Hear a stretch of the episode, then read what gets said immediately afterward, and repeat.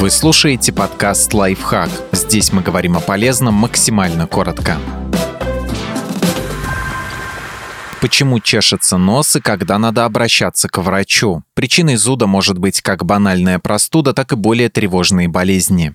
Простуда. Зуд в носу вплоть до желания чихнуть – частый спутник простудных заболеваний, причем неприятные ощущения могут возникнуть еще до появления других характерных симптомов ОРВИ аллергия. Например, сезонная на пыльцу растений. Впрочем, аллергенами могут быть и чешуйки отмершей кожи, и слюна животных, и споры плесени. Даже обычная домашняя пыль, точнее содержащиеся в ней пылевые клещи и их экскременты.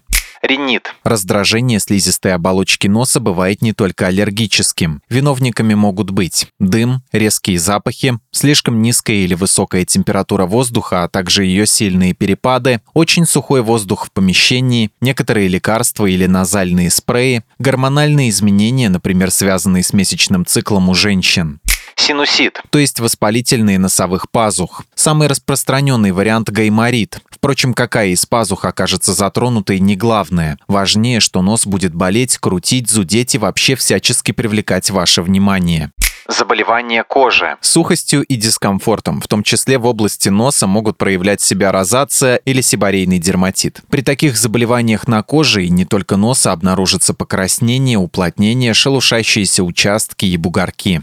Мигрень. Иногда так называют сильную головную боль. Однако мигрень не всегда ее вызывает, а порой ограничивается только аурой. Необычными симптомами вроде кратковременной слабости мышц, появления вспышек света перед глазами или странным покалыванием кожи на носу стресс. Врачи далеко не всегда могут точно определить, с чем связаны покалывание или зуд на лице, включая нос. Эксперты американского медицинского ресурса Calm Clinic, например, полагают, что на ощущения в области носа могут повлиять психологические факторы, в первую очередь тревога когда надо обратиться к врачу. Обычно желание почесать нос длится недолго и проходит само собой. Если это так, беспокоиться не о чем. А вот если зуд или покалывание начинают надоедать или сопровождаются другими симптомами, шелушением, болью в области носа, кровотечениями, повышенной температурой, стоит проконсультироваться с врачом. Для начала терапевтом, а он уже может перенаправить к отоларингологу, дерматологу, неврологу, аллергологу либо ревматологу.